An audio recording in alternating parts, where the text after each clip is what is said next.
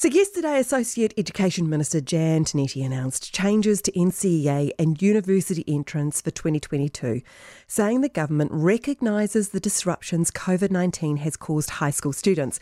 So, the big issue, according to principals from across the country who have contacted the government asking for assistance, is the significant absences of students and teachers as a result of COVID 19 and its required isolation period, and the impact that that has had on teaching and learning and assessment in the first two terms of this year. So the changes are that students will now be able to receive these learning recognition credits, with one learning recognition credit awarded for every five credits earned through assessment.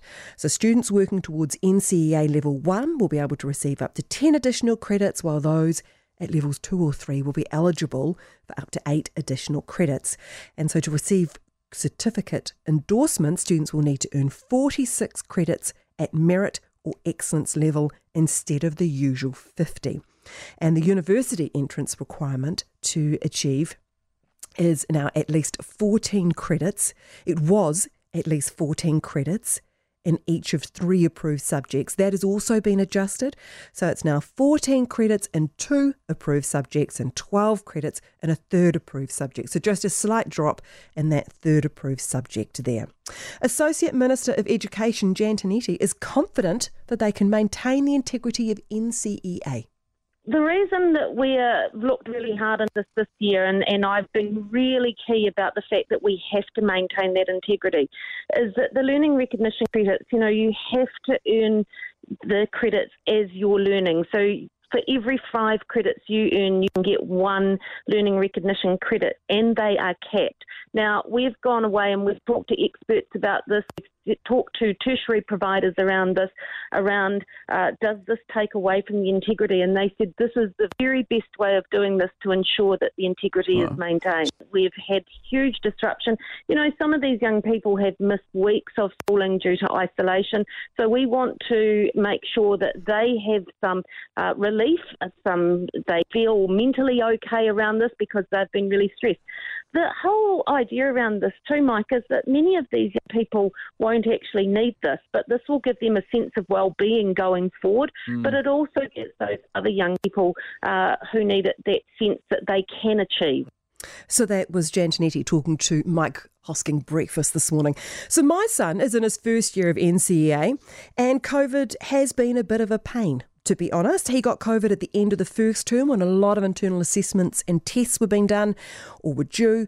The disruption of not being able to sit the tests when he was pumped and ready for them and to complete assignments when unwell, it did have an impact on his performance and the results. And we felt for him, not that his results were terrible. But our attitude is that's life. You have to deal with the ups and downs and whatever is thrown at you and just do your best honestly, the story about my poor brother having to sit one of his university entrance exams with a migraine with a bucket beside his desk, that came out again. He's lucky that there's still time and opportunities to lift his grades. So at no point did we consider that he should be compensated for being sick. And I'm sure a lot of parents feel that way.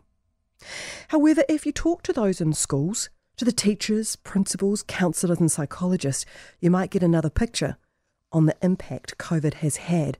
You know, according to staff and students I've spoken to, student attendance has been worse this year for some schools compared to the last two years.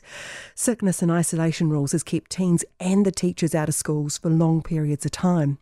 When schools offered online learning, online learning, this wasn't an issue. Of course, you could keep going, but many schools don't have the capacity anymore to teach both online and in person anymore. And then there's the mental health aspect of all this.